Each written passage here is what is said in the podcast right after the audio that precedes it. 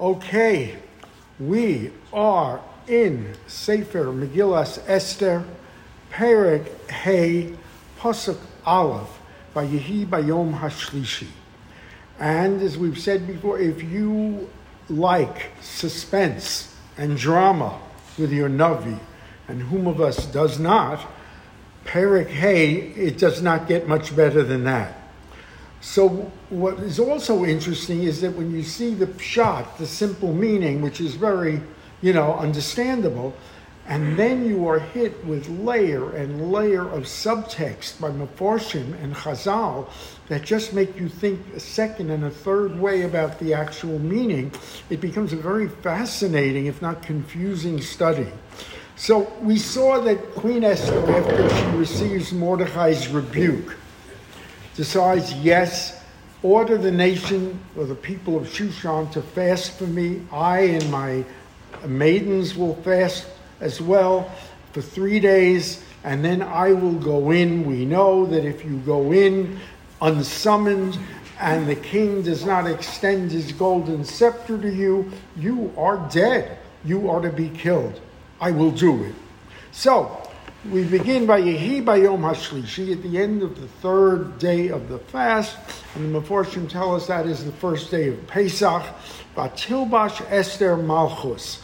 Esther puts on Malchus. Malchus is determined or decided to be her royal robes. She takes her best royal robes, but then you've got the question, so why wouldn't it say Big Day Malchus? What is Vatilbash Esther Malchus? She wears her royalty. The Meforshim say at that moment, Ruach HaKodesh descends on Esther. Because of her sacrifice, her intended appeal to the king, she has gotten Ruach HaKodesh, the Malchus of Ruach HaKodesh.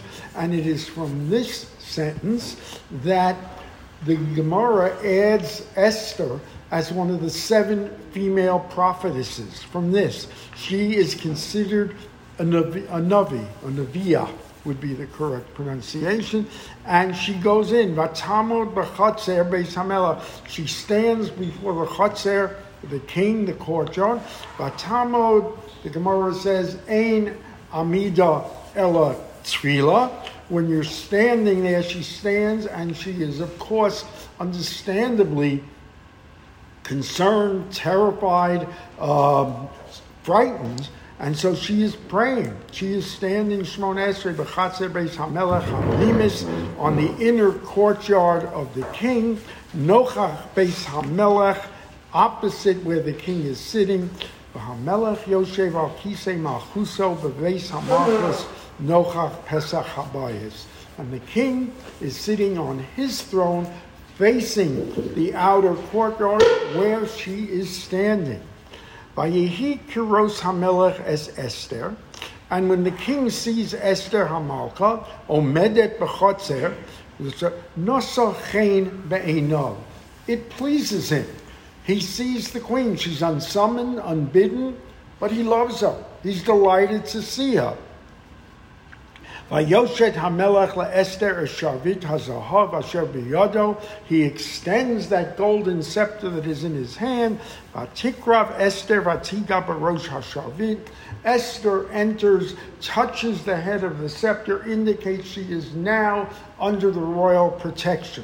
It's simple. It's happy to see her. No concern required. Not what Chazal say. Chazal say that his initial reaction, Achashverosh, is pure fury. He is outraged that this woman dare come without being summoned and is standing before him unsummoned and unbidden. And he is thinking very seriously about the death penalty. He's, he's going to have to kill her. And suddenly the Meforshim say what the Kodesh Baruch Hu did was Yafei Yafyeha. He's made her beauty even more beautiful to Achashverosh. She took on an aura of just beauty, inner and outer, and suddenly he transforms. He rethinks of it. In other words, he was really going to kill her, according to the Meforshim. Now he extends the scepter. Vatikrav Esther, Vatigan, she touches the tip of the scepter. Vayomer lo Hamelach, Malach Esther Hamalcha. Hilly, question. Where would the Meforshim get that idea? It's not in the Megillah. That's saying, how do you see it in the Pasuk? What is the words that trigger his, his malicious intent? By Yehi? Um, is a lesson of like sorrows. Very good.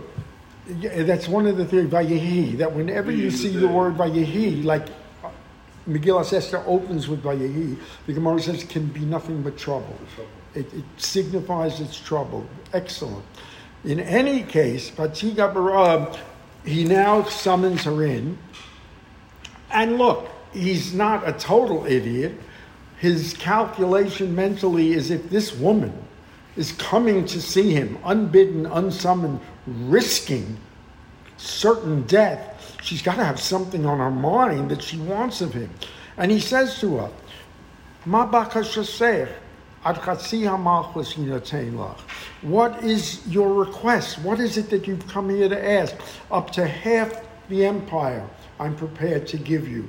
Rashi and others point out, Ad Chatzi HaMalchus is at the halfway point is the Beit HaMikdash. Don't ask me for the restoration or the continuing the rebuilding of the Beit HaMikdash. That's how an implacable foe he is of Israel. It's Ad Chatzi HaMalchus, but don't think about discussing the Beit HaMikdash with me.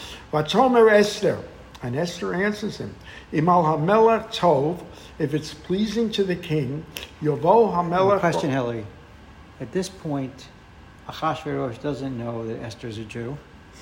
Right. So why would he think she'd be coming to him about the Beit HaMikdash? It could be that he knows the connection to Mordecai, and that one, he thinks that that's maybe what's on her mind, or her agenda, or two, he is such an implacable anti-Semite that he thinks anybody that comes in to talk to him, I'll give you anything, but don't ask based on Mikdash, you know.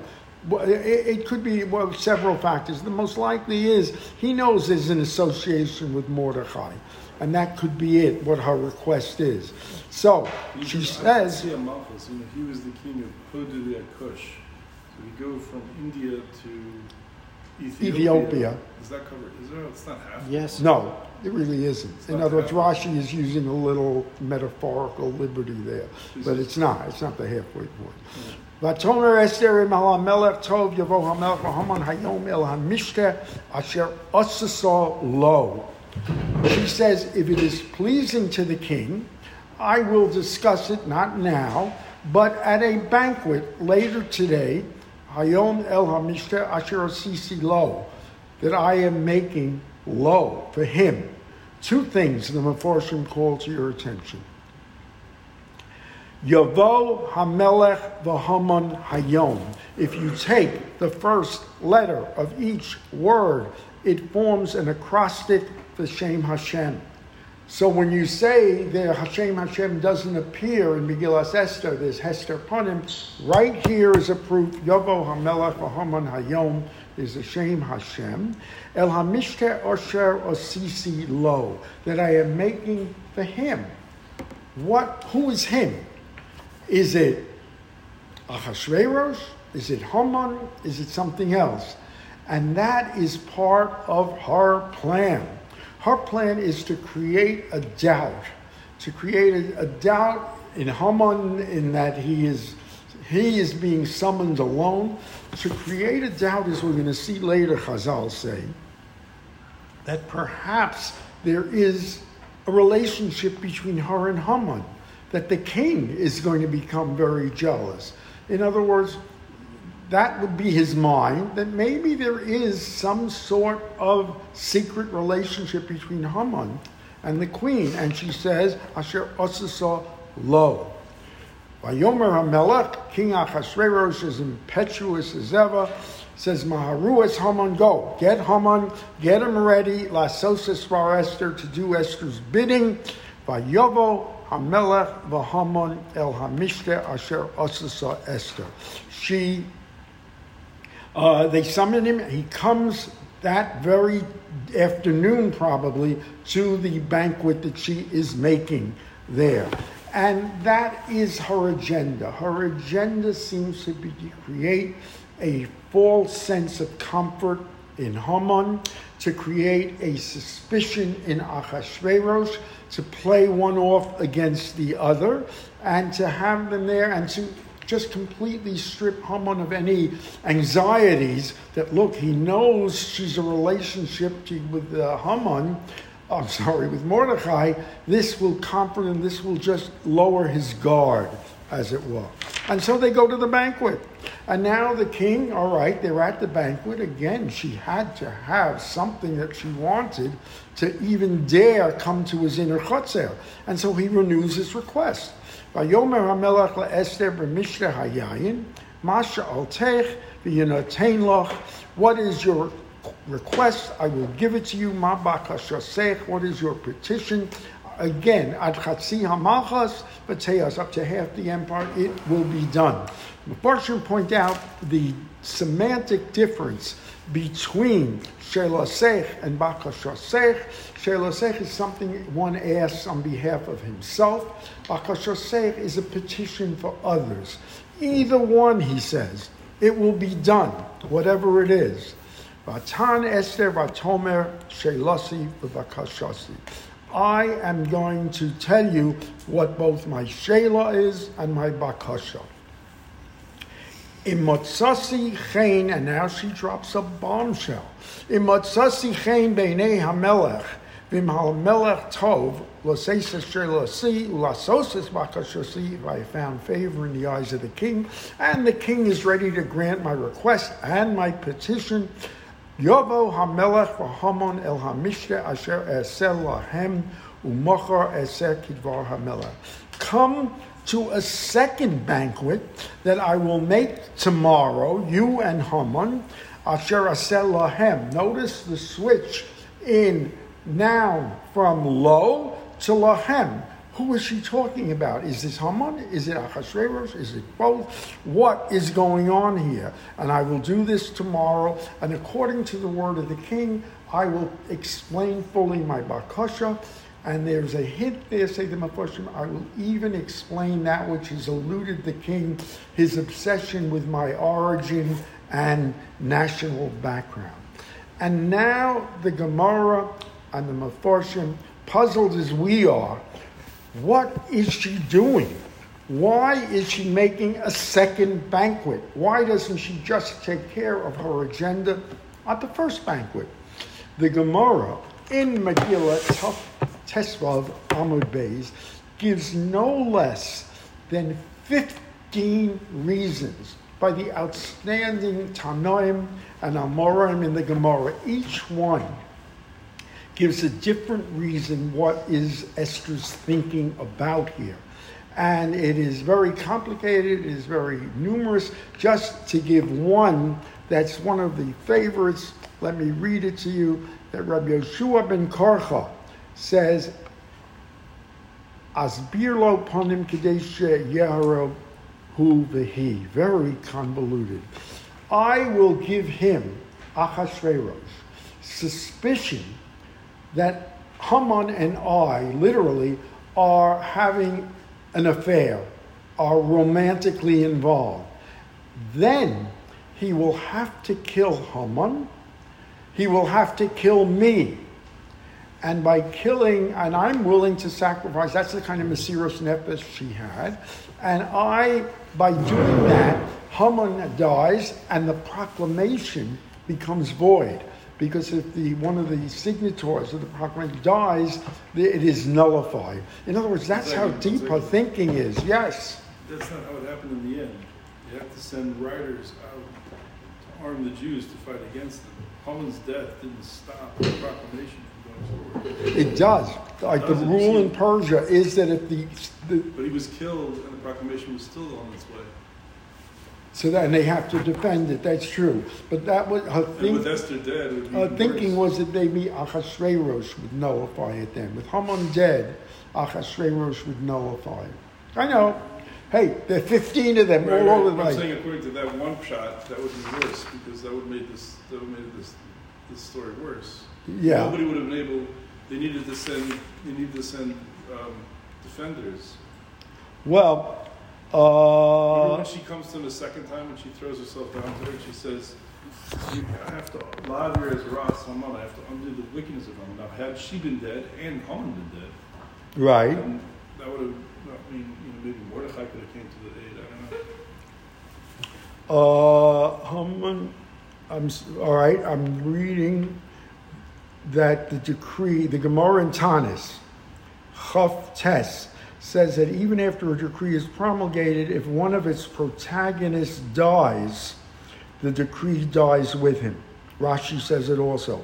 So that Haman's death would bring about the nullification of the decree. That's Rashi. So that would look at all. So that would that would be a kasha on all. That would be a kasha on Rashi and the whole testament. Because afterwards, you mean? I have to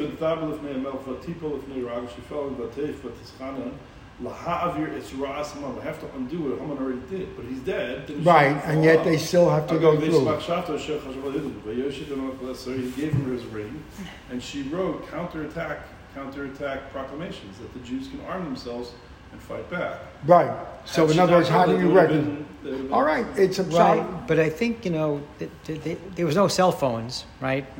they, they in order for information to be disseminated throughout the Persian kingdom, someone had to actually physically...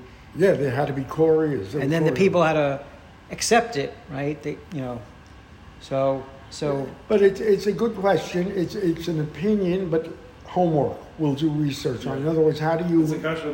How do you reconcile, right? The, the is it nullified? If it's nullified, then how come Haman is dead already? Well, it's, it's not n- nullified. It's probably not self-effectuating, put it that way, right? It, it's he's dead, so his decree has no effect. Right. But someone has to put, you know, yeah. has to. But you assume enact they did it, it, right? All right, we're going to have an answer for maybe, you. Maybe the simple answer could be very simple in this particular case. Well, it would be still a question on Rashi, but maybe Mordecai would have just stepped in. Mordecai would have stepped in and said, "Look, we have to undo it. If you killed Haman and you killed Esther." He was furious that much at her, so at least I got to step in to stop what's going on now. All right, we will research that. Now, again, fifteen, well, and I, I really urge you to read them. Some of them are just fascinating. What was Esther's thinking? And the Gemara concludes, Ashkache Rabba Bar Avuah Eliyahu. Rabba Bar Avuah met Eliyahu Hanavi and says, Kaman Chazia Esther Avdahachi, of all these fifteen reasons, which was the one that's right? What was the motivation to invite on? Amalei Elijah answers, Kulo Tanoi Ukulo Amonoroi. They are all right. All of them are correct. There's one beautiful one where why is she making another Mishkat Machar? Is that Amalek cannot be beaten hayom today. If you look at it, Moshe, when he fights Amalek with Yoshua and Hur holding up his hands, he says, Machar, they will be beaten Amalek. When Shaul is told to kill King Agag, they say, Machar taharog es Agag. Somehow you do not take on Amalek today. It's Machar, and that is could possibly be one reason she is having that second, second banquet. Um, so now Achashverosh is absolutely wild with suspicion. What is this about? Um, and tomorrow I will do according to the king's wish. He is jubilant. He he is over the moon, Haman. This is it. He is being invited, just him and the king, to a second consecutive banquet. However, V'kiros Haman es Mordechai b'shar hamelech. He goes out. He sees Mordechai in the gates of the king. V'lo come. He doesn't move. V'lo zah. He doesn't move. He doesn't flick an eyebrow. He doesn't show recognition. He doesn't nod. His rage erupts, Haman. By Yisapek, which is a very strong verb, By Yisapek Haman, he withholds himself because, say them, of Meforshim, he wants to kill Mordecai on the spot, right there. So angry is he, and yet somehow uh, he filters it by saying, wait, I'm the prime minister of the Persian Empire. How does it look if I'm killing some old Jew, strangling him in the courtyard, including without the king's permission? He's a minister of the king. And so he overcomes it. And he goes to his house. Uh, and he is fuming. He brings